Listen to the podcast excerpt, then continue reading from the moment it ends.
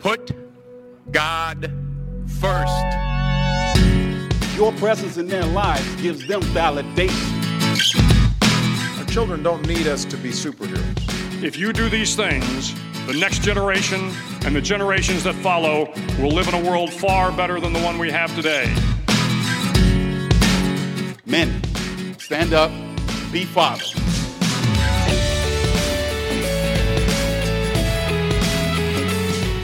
Hey guys, it's Mark, your host and founder of The Inspired Legacy. As always, this is the show that equips and inspires you to be spiritual leaders in your home.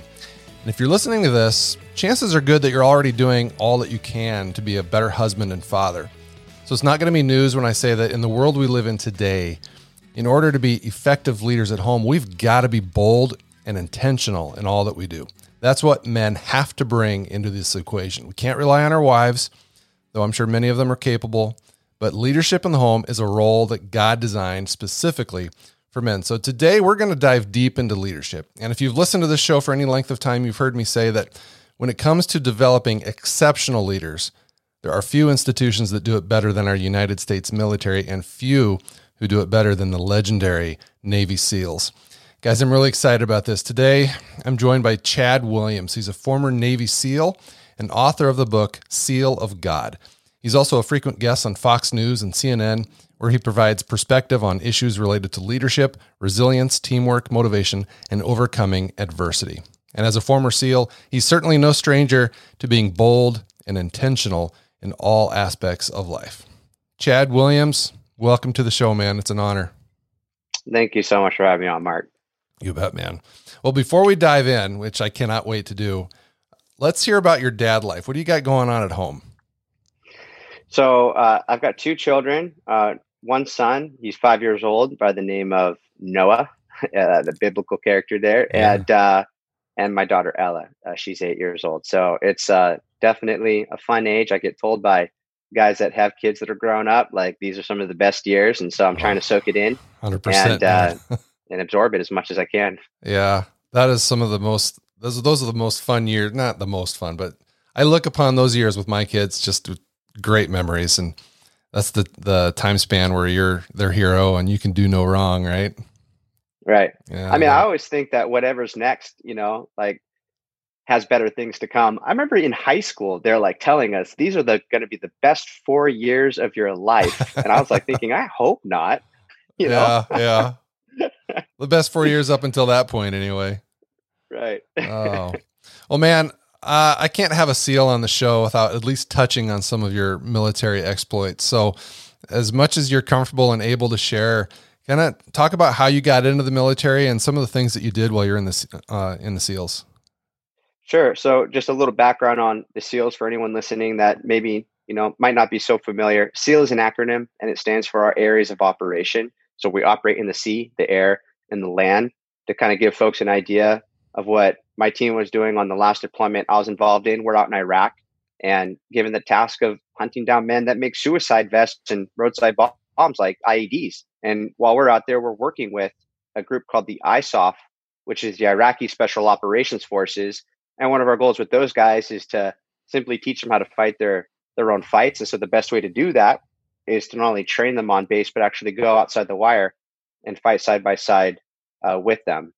And uh, I remember when we were running out of time, we only had maybe enough time on the calendar to do maybe one more operation with these guys. We weren't so sure if they were ready for us to pass that baton off to them. So we decided, hey, for this final op, why don't we make it a sort of graduation operation? We'll let them plan the whole thing from the ground up and we'll be there with them uh, just in case things hit the fan.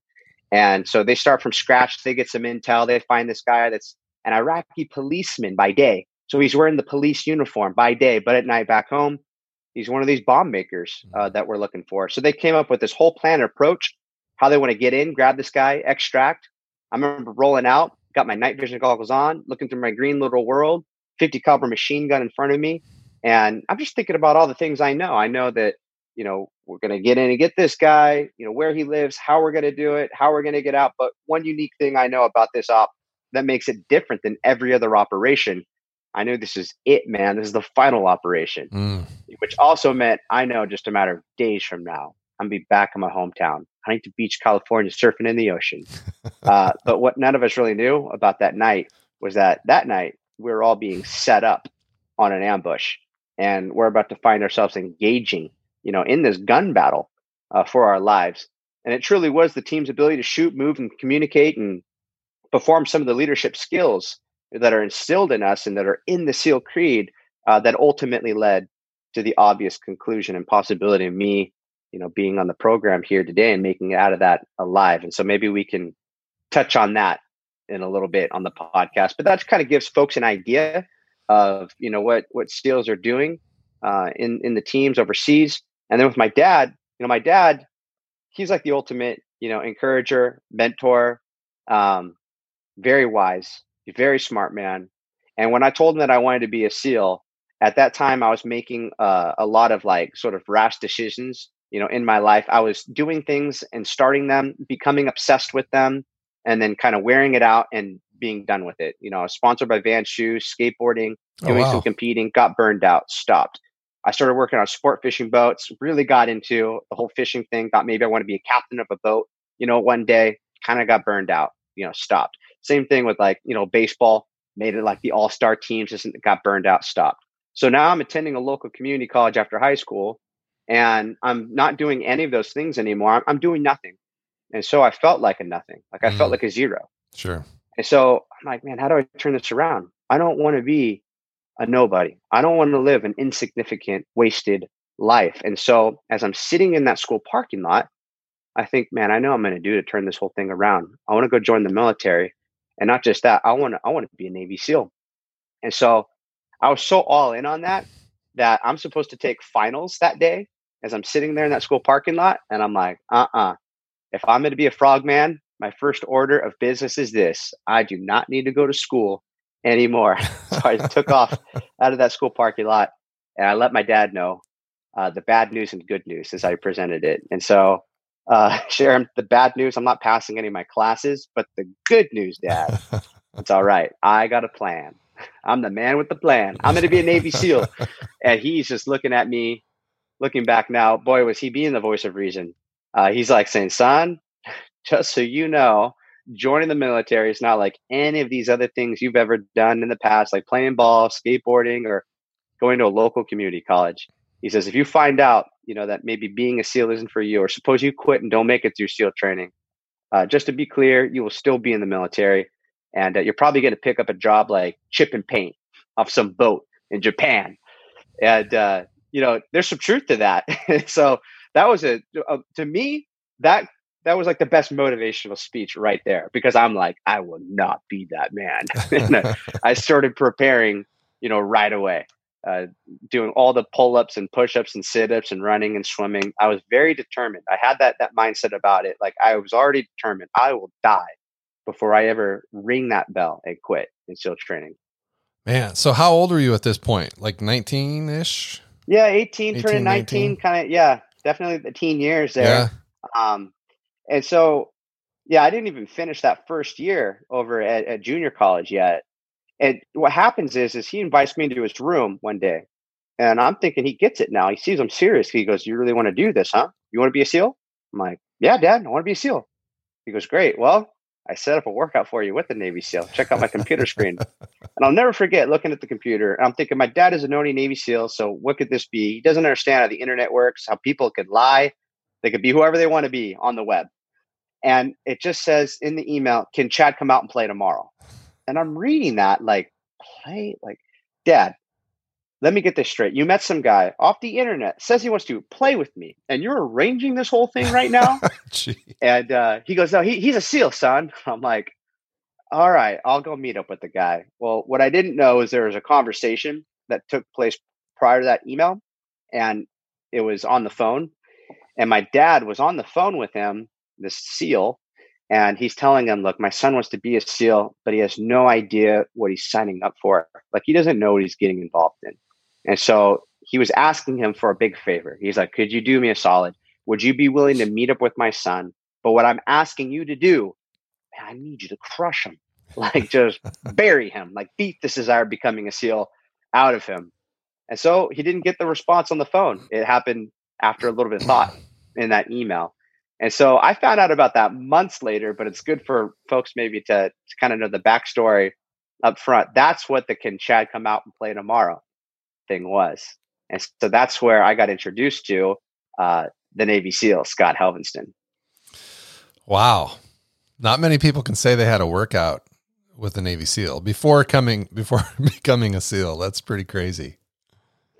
Yeah, the, the thing with Scott too is that obviously I don't know that this is going to be kind of like a test fire. He's going to see if I, I got what it takes.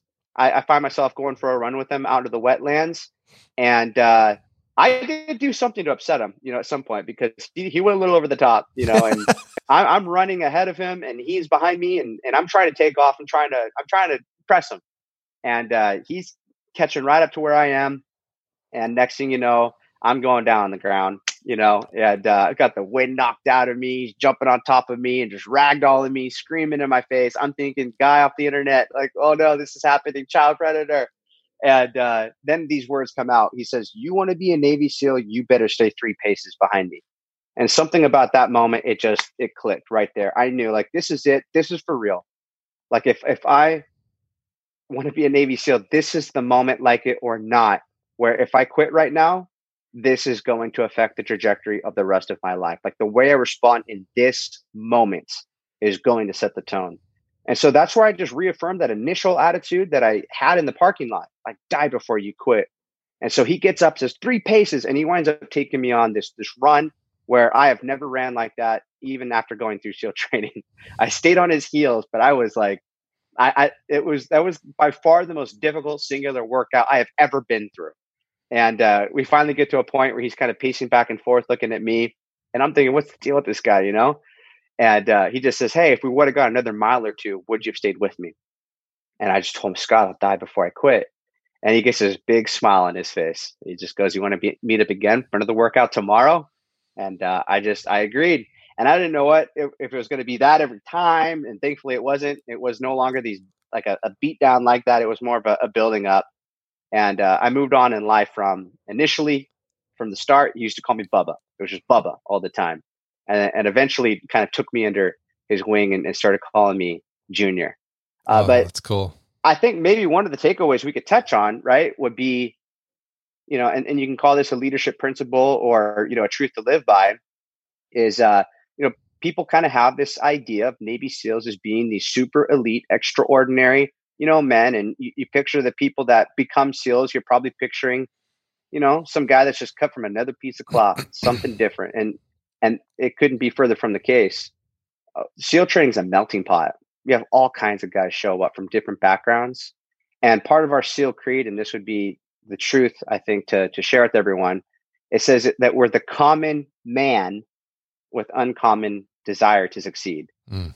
I did see that they recently tried to change that to common citizens with uncommon desire to succeed. Yeah, Something I saw that too. Going on there, yeah, but thankfully, I, I, I think Trump overturned it.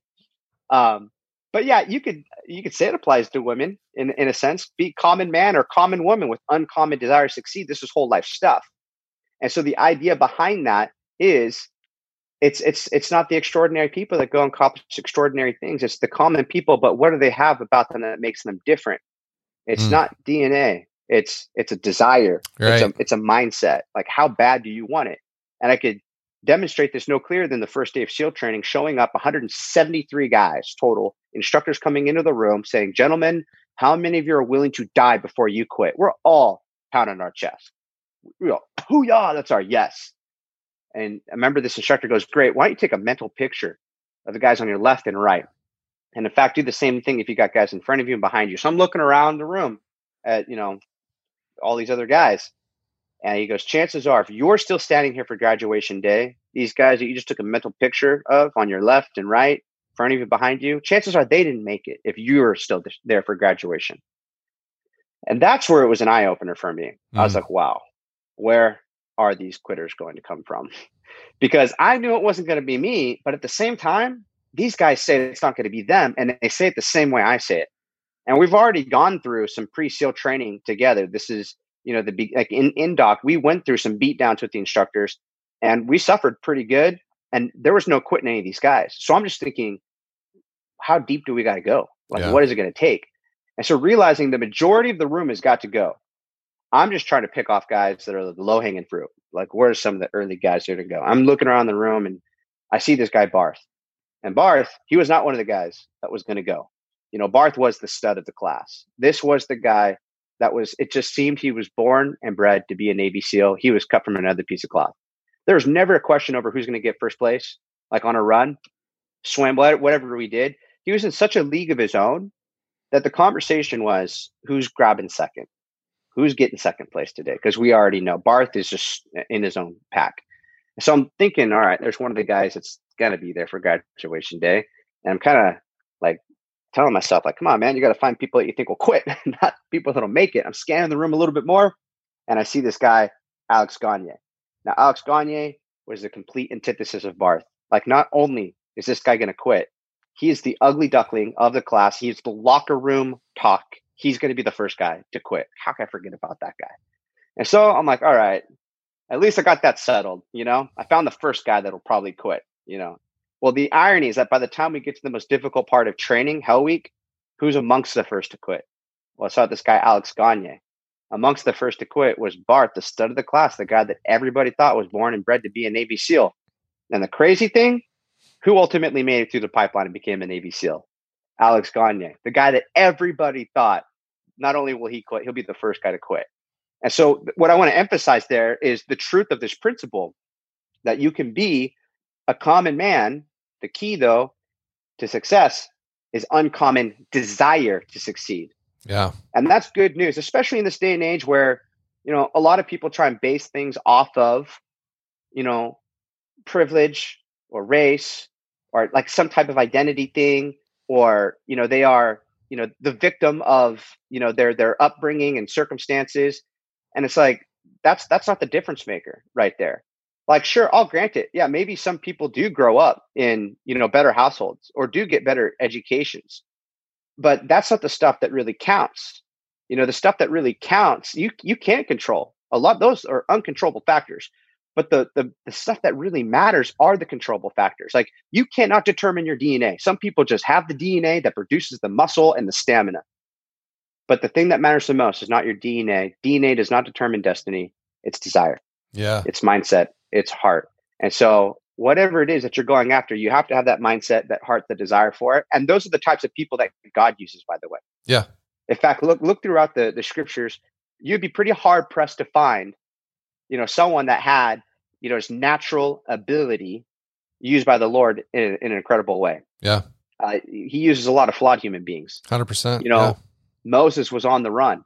You know, he was a, a fugitive at 40 years in the wilderness, you know, kicking rocks, following around sheep, you know, and, and that's when God calls him. And he's asking God, who am I? Who am I that I should go to Pharaoh? Yeah. That I should tell him to let the people go? Yeah. He's asking the wrong question. It's not who am I? It's who is my God? And so, if your heart is aligned correctly, and he got around to asking that question, he he got a name out of God that no one had ever gotten before, the great Ego Eimi, the great I am. Uh, but God says, like, I will be with you. And so it's the little runts of the little, like God says in First Samuel 16, 7, he says, For I do not see as man sees. For man, what does he do? He looks at the outward appearance. That's what we all do. We look at the outward appearance, but the Lord looks at the heart. And he's contrasting like Saul, King Saul, and little runt of the litter, David. David was literally not even consideration to be picked, right? to be king of Israel. He was the runt of the pack. This little guy, what did he do? Well, we know him for taking on the giant Goliath. And what's unique about David? Well, he was described as a man after God's own heart. And so he had a loyal heart towards the Lord, and the Lord is able to use him in an extraordinary way. Second Chronicles 16 9, the eyes of the Lord go to and fro throughout the whole earth to show himself strong on behalf of those whose hearts are loyal to him. That's the key right there. It's your heart, your desire, your mindset. Man, that's good stuff. That is so good. Okay, so a lot of guy I know a lot of guys who have desire. Like I have a desire to do a lot of different things. What uh, through your experience and we'll maybe then relay it back to fatherhood takes that desire and brings it into action. Can I can I go out on a limb and answer my own question real quick? Please. I if I were to answer that question, I would say it's discipline. Mm-hmm. What are your thoughts? I, think it's the combination of the two. I think that uh, if you have the right fuel, the fuel I would say is kind of like that desire, but then you know there's the actual practical steps that you take. Right. Right. And that's kind of So what I mean, like like, what- the discipline to follow through on those steps. Right. And I felt like the hardest thing for me was figuring out what I wanted to do. And everything else after that was a matter, matter of practical steps. You know, like when, when I was kind of in the, the ether, not knowing what I'm going to do with my life, that was a horrible feeling. I didn't like being in that place. But once I captured something in my crosshairs, that's what I want to do. I want to go be a Navy SEAL. Then I got like the big macro long term goal or plan and then i just got to figure out all the practical steps between you know where i'm at and and how to get there and like you said it is discipline it is constantly just showing up you know if if if you had to you know write a book overnight that would be a, a pretty overwhelming and daunting task you know like a you know 300 page book but what if you just wrote one page every day Yeah. you know? That's how it was relayed to me like my mentor uh ray comfort he was always pressing me to write a book. I'm like i don't want to write a book. Reading a book is one thing. I don't want to write a book man. Maybe one day when like i'm i'm way older. And he, he goes look let, i'm not trying to overwhelm you. He says but a book is about 70000 words and i'm like well that's exactly why i don't i don't want to write 70000 words he goes wait wait wait he goes but if you just wrote like 500 words a day you'd be there after 140 days Yeah. I was like, okay, when you break it down like that, yeah, That that makes a lot of sense. Yeah. Yeah. And so it's that whole how do you eat an elephant? It's one bite at a time. Yeah. Okay. I So feel like, having go ahead. go ahead. Well, I was just gonna say, well, having that that long term, you know, goal, the more specific you could get about it, the better shot you have of actually hitting it. Yeah. Like there's a fundamental in shooting, we call it aim small, miss small. Yeah. And the idea behind that isn't small thinking. The idea behind that is like the more particular I could get about whatever it is that's in my crosshairs, the better shot I have of hitting it. If I'm just trying to hit an enemy insurgent that's like flanking my team, and my goal, the goal is hit him somewhere, and I miss, what happens? Well, I'm off target. I don't touch him at all. But if I say, you know what, I'm going to aim small. Well, if I aim small, my miss will be small as well. My goal isn't just my, my goal is to hit him, but where's my aim? I'm finding the third button down on his t-shirt. I'm very particular now. And if I've got that third button down, I'm aiming small. Maybe I miss. Maybe I don't hit that button, but the miss will be small. I'll still find myself somewhere on him. Mm-hmm. And so that's the whole idea about, you know, this this whole goal setting is the more particular you can get, zeroing in on what it is that you want to do, the better shot you have of actually, you know, hitting it. And then it is the discipline, like you say, of just slowly pulling the the trigger, squeeze one off into the target you're going for. Yeah, man. And that can apply to so many things in just in everyday life, right? You th- throw a goal out there. It's like, like you said, I want to write a book. Well, just that, ha- leaving that as a goal, that's unattainable. But when you Mhm. break it down into like, okay, 500 words a day, I can do that. Right. And so we start from the broader general, like when I look back, I didn't want to live a wasted life. So I want to do something big, something great. All right. Well, that's pretty broad, you know? Yeah. And I started zeroing in, like, oh, you know, maybe I could join the military. And then I started thinking about the branches of the military. Like, okay, I want to join the Navy and I want to be a part of like their elite. I want to be a part of like the Navy SEALs. And so that's kind of like where I, I really zeroed in. And so my aim was very small there. Mm, that's good stuff, man. Yeah. I think we could probably turn a whole podcast or a whole new episode into just like this one point because it's, Yeah. it's rich. It's rich. Uh, and I feel like we've sort of unofficially segued into some of your leadership takeaways here. So goal setting, I know is one. Uh, rattle off a few more for us. Sure. So, I mean, that's where it starts, right? The goal, you have your what. Uh, but then I, I would say, like, what's the why? Like, why do you want to do it, right? Yeah. And everyone's why could be completely different. Like, my why might be the thing that really does get me up in the morning. And like, I'm willing to die before I quit for that why. And someone else might think, like, that's totally ridiculous. That's like a stupid why, you know, right there. But the thing is, you have to have a good why, Yeah. right? And so that's why I'm saying you got to be this common man with uncommon desire, you know, for that thing. Uh, but then it is the practical steps. And the best thing that happened to me was getting a mentor, somebody that had already been down the path that I was trying to go down. He was taking me through the discipline and the practical steps, the, the pull ups, push ups, and sit ups, and the running and swimming. And he was like, he showed me what it meant to be a servant leader. Mm, And we hear that term get thrown around sometimes, you know, especially like out in the corporate world. yeah. Uh, but like, what is like, what is servant leadership? It's something we practice in the SEAL teams as part of our, our SEAL creed.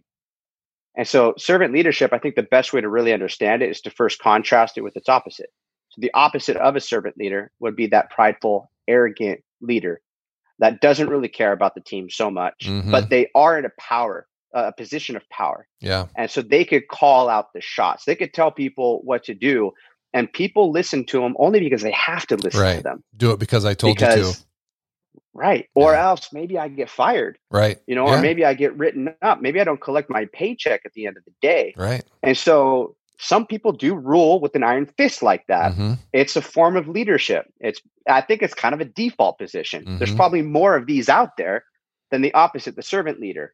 And so it all backfires on a person like that in the end. And you can see that versus the servant leader. So the servant leader being the opposite of that is well, the best example of a servant leader is go back 2000 years ago. And whether you love him or hate him, there is one thing you cannot deny about Jesus of Nazareth. He knew how to lead people. Yeah. And he was very well known for saying, I did not come to be served, but to serve. Yep. And most people that are even biblically illiterate, they know the story how at one point he got down on his hands and knees and he washed his disciples' feet. And what that did right there, as he's investing into them, is it blew their minds so much. Like, here he is, our leader, doing this for us when we should be doing these types of things for him. That something came out of that that money can't buy. Yeah. And it's something that every leader wants it's loyalty. Yep. So that when he gave them a task, like, here's what I want you to do, boys.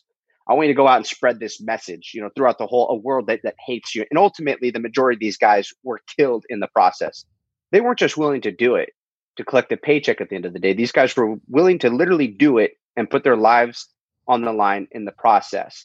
And so when you don't have that loyalty, all you're going to get out of people that that follow you is the bare minimum. Yep. They're only going to give you just enough, just Yep. enough to keep their job, just enough to collect that paycheck at the end of the day.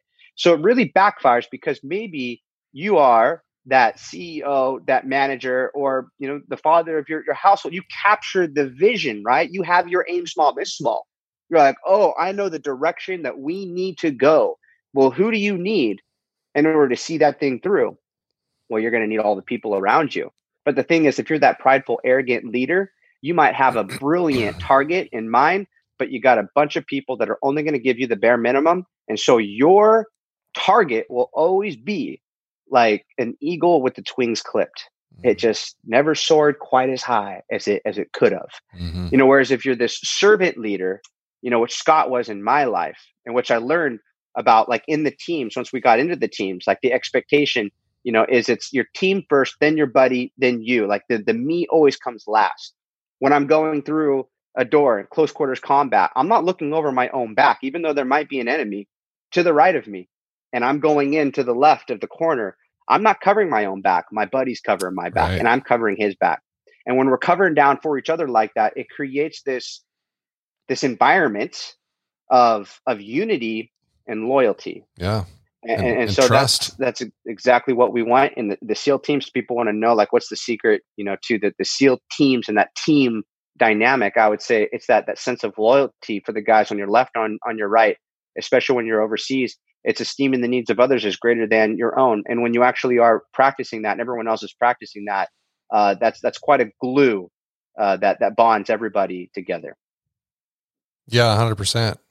And I suppose you know me speaking. I've never been in the military, so I'm speculating. But I mean, to me, that seems like it would almost be the glue that holds the military together in a certain way. and don't get it wrong you know like trust me like here's it's, it's almost like it's like family okay it is like it's like the family deal um and you could really not get along with your siblings sometimes you know but there is a certain point where if something's coming up against the family like watch out i got my brother's back you know like i got a little brother and i used to kind of you know be do older brother stuff to him right really give him a hard time um you know but I would never let anyone lay a finger on him around me. You know, Yeah. don't you dare. That's my brother right there. Right. Yeah. So the teams are. It's like a dis. It everywhere else. It's a dif, it's a dysfunctional family, but it's also a very tight family. Like we come together when it really matters. Yeah. But some of the guys, man, you guys just cannot stand each other in the off time. but uh, we all got each other's back going through the door. Oh yeah, hundred percent. So let's talk about adversity for a little bit. So obviously you experienced that during BUD/S and Hell Week, but I've heard that that's not the most adverse situation that you face as a SEAL. So kind of walk me through what did you learn about adversity? I think, personally speaking, um, the most like difficult thing that that uh, I, I went through uh, was uh, that mentor of mine that I mentioned, Scott. He was like a second father to me, and uh, he he took an opportunity he put to go overseas again, uh, just as I was signed up and and getting ready to roll out and go off to boot camp and get the whole journey started, and uh, he gets on the phone with me and we're, we're having this conversation on the phone. He's letting me know. He's like, "All right, Junior, I'm about to go do this thing." He's referring to going off to Iraq, and he says, uh, "I just want you to know something though that I've never told anybody that I've ever trained before." He says, "I know you're going to make it through SEAL training," and I, I still can't even describe like how much that meant to me to hear that from him, because we would have those conversations in the truck as we're like going to go do some mountain climbing he'd always tell me, you know, Junior, you never know who's going to make it. The guys you think will, they don't. The guys you don't think will make it, they will. And I always was waiting for him to kind of be like, but I know you will. And he wouldn't say it. And so, boom, for that to happen, like right there in that phone conversation, that just that filled me up. And uh, I just couldn't wait for my opportunity. I knew I was going to make it too, but to hear him say that he knew I was going to make it, like, oh man, I can't wait to prove my mentor right, make him proud. So he's reminding me of the timeline of things how he's only going to be gone a couple months and then after a couple months you know he'll be back and i'll be done with boot camp. I'll start seal training. He says i'm going to be there. We're going to see him make it through. And so you know we say our goodbyes get off the phone and now scott's gone off to you know iraq and i'm just days away from going off to boot camp. I figure if i can't work out with my mentor in person what's the next best thing? Well i'll just you know go over some of the programming that we've done together. I know the deal. So i'm up one day i'm in my room television on and uh, I can't believe what I see on TV because what I see is a picture of Scott smiling. And I'm like, what's Scott doing on TV? He'd been on TV plenty of times before. He's an extraordinary Navy SEAL, holds all kinds of records, world champion pentathlete, youngest man to ever make it through SEAL training, uh, the only man to beat the beast on a TV program called Man vs. Beast, where he raced a chimpanzee through an obstacle course, pulled ahead of that monkey on monkey bars. All right. So I'm just like, what is Scott doing on TV? And as I'm looking at this smiling picture of him, uh, that's where I see in the lower third of the screen Scott's birth date, and then it has a dash, and it says March 31, 2004. And before I could process in my mind like the meaning of that, translate that right there, I didn't have that opportunity because it switches from this smiling image of him to graphic video footage, a vehicle engulfed in flames, which turned out to be the vehicle that he was in. And then he, along with three other Americans, they were ambushed over in Fallujah, Iraq, and ripped out of these vehicles. And I'm looking at these scenes now where these bodies are in the streets, this angry Iraqi mob, they have sticks and rods, and they're they're beating and wailing away, trying to do everything they can to mutilate the bodies. And then they find rope and wrap it around their legs, hook them to vehicles, drag them through the streets of Fallujah, string them upside down from the Euphrates River Bridge, set their bodies on fire. And then they start chanting over and over in Arabic, Fallujah is the graveyard of Americans, Fallujah is the graveyard of Americans. And I think pretty needless to say, like I'll never have the words to describe like watching that on TV and just like all the emotions and feelings that come over you. Um, it's just it's one of those things that does transform you as a human being.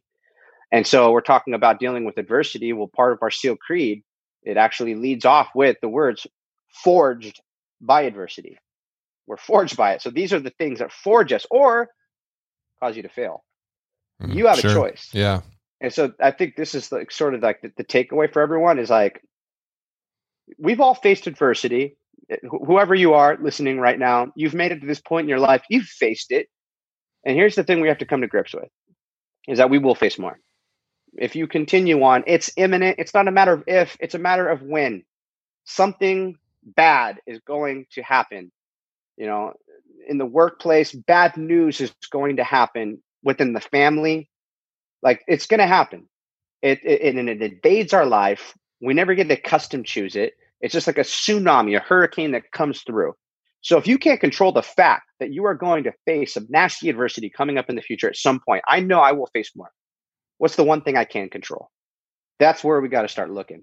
I can't control that, but I can control how I respond. That is the one thing that is in my power still. Yeah. I am the determiner of whether or not this adversity will be, you know, what we can call a wing or a weight.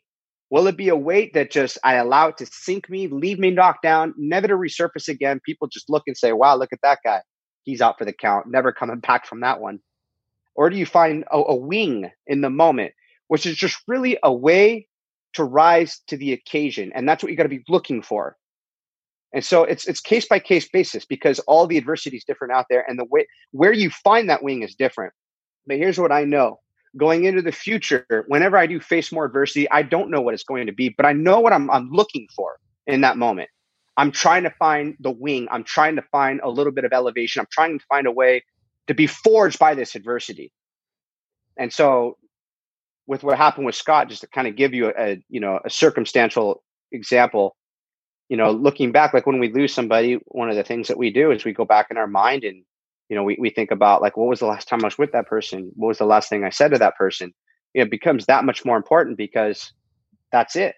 Like that's the last conversation you had. And as I was reflecting on that phone call with him, that's when I remembered his words, Junior, I know you're going to make it through SEAL training. It's like, boom, I grabbed onto that right there.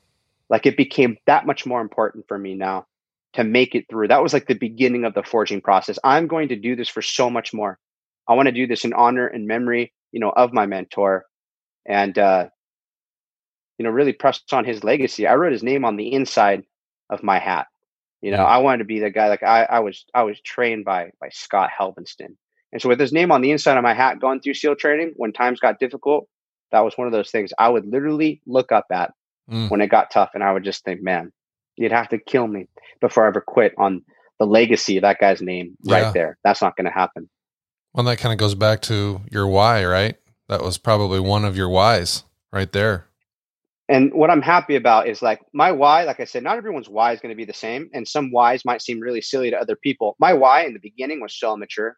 I'm glad that eventually it did evolve and become a better why. My why in the beginning was I thought it would be cool to be a Navy SEAL. Yeah. I thought that would be really something where people go, wow, look at what he's doing you know that it would be flashy a great identity mm-hmm. um, and that why did mature along the ways and uh and one of the things it matured into is like i got to do this for so much more than self mm-hmm. you know it's bigger than that yeah. right there man i think those are two the knowing your why and adversity those are two lessons that are really important for i think dads to keep in mind too as we go about our day to day you know why are you getting up and going to work every day? Why are you going to the gym? Why why do you do what you do as a husband and a father right? And then mm-hmm. i think of adversity. Man i i remember watching that news footage as it happened and being angry myself. I can't imagine having a personal connection to that but i think adversity is a muscle that we can build and i think it starts young. I think that mm-hmm. you know one one example just happened this week with my son. He plays flag football and he got assigned we rotate positions and he got assigned to a position that he doesn't like.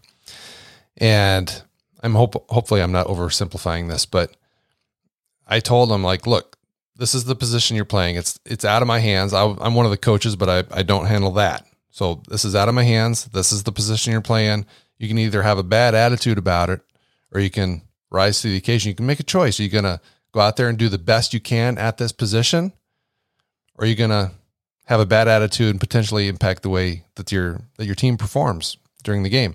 So that's just one tiny little example of how, you know, even in youth, we can teach them how to handle adversity. And I think, like I said, that's a muscle that develops over time. You can continually and intentionally work on that so that when you are faced with real, true adversity, that muscle reflex of, okay, I've got a choice and just being aware of that moment, um, I think it becomes second nature to us. So it uh, is a muscle. It's a chipping away, a chiseling process, and uh, you know if if you know the Lord, God's at work.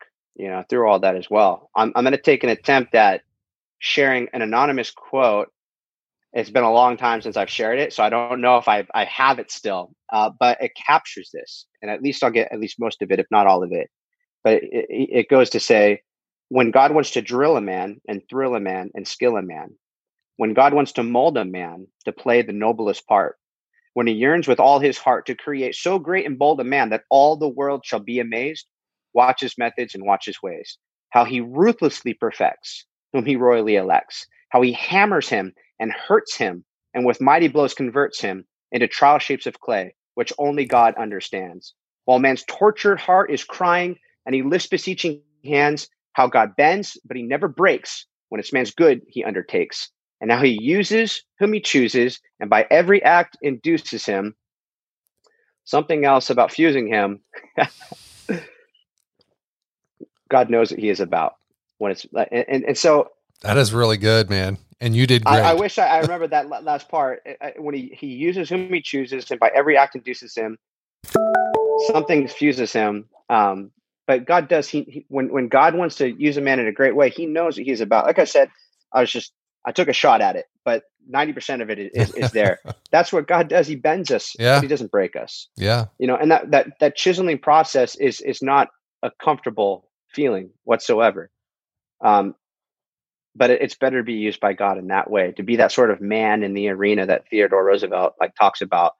You know, it, it, it's better. It's better to you know take that shot, and, and maybe you fail, but at least you fail while daring greatly, so that your place will never be among the cold and timid souls who neither know victory nor defeat. Like that is a person I never want to be. It's the person that just was a spectator the whole time. Yeah. I'd rather get in there and fail yeah. than to not try at all. Oh man, this is so good. You kind of got me fired up now, and I you've got a fire in your eye too. You've got me uh, pumped up.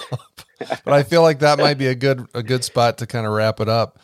Man, I don't know if we got to all of your uh, talking points, but I feel like we might need to do this again if you're open to it.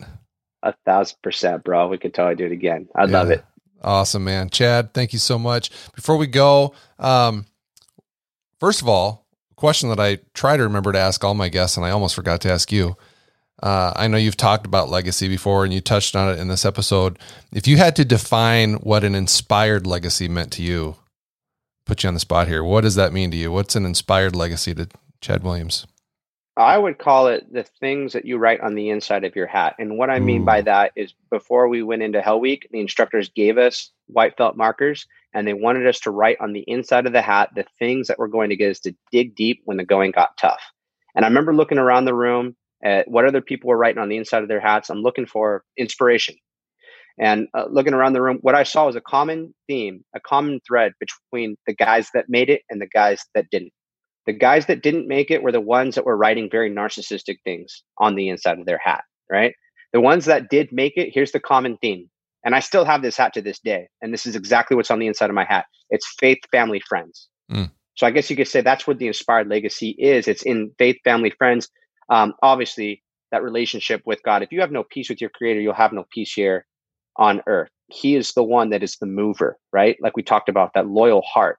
He's able to show himself strong family on the inside of my hat when i thought about quitting sometimes and i never like really play with the idea of quitting it's more like when things got really difficult i would think of this how awful it would be and how i will never have that phone conversation with my parents letting them know in the middle of the week when they shouldn't be hearing from me in hell week hey i quit they're not going to hear those words i'd rather die than have that conversation right there and then my friend scott Helvenston, i had his name written the inside of, of my hat and so in the Seal Creed, this is what it says. It says, In the worst of conditions, I'll rely upon the legacy of those who have gone before me mm. to steady my resolve and guide my every deed. When I think about my mentor, Scott Helvenston, or I think about other SEALs like Mike Monsoor that jumped on a hand grenade to save the lives of others, laying down his life, that fires me up. That legacy steadies my resolve and guides my every deed. And so we could look at the legacy of, of those that have gone before us to steady our resolve but also we should be trying to lay down a legacy similar to theirs as well. So to me, that's what the inspired legacy is. Man, it's tough to top that one. That's good stuff. Chad, where can people find you and follow you online so they can keep track of what you're up to? Uh, social media, um, I'm probably most active on Instagram. It's the same title of the book, Seal of God. And uh, online, uh, you can find me at sealofchrist.com. I tried to get the seal of God, but some guy already bought it. all right, man. We'll link to all that in the show notes. Chad, again, really appreciate your time, man. Thank you for having me on, Mark. I appreciate it. All right, guys, that's it for this episode. Thanks again for listening. And again, if you got anything out of today's message, remember to subscribe both on the app that you're using to listen to this episode as well as on YouTube. Leave a review and share our message because when we work together to lift up fatherhood, we're going to change the world one dad at a time. Until next time, live inspired.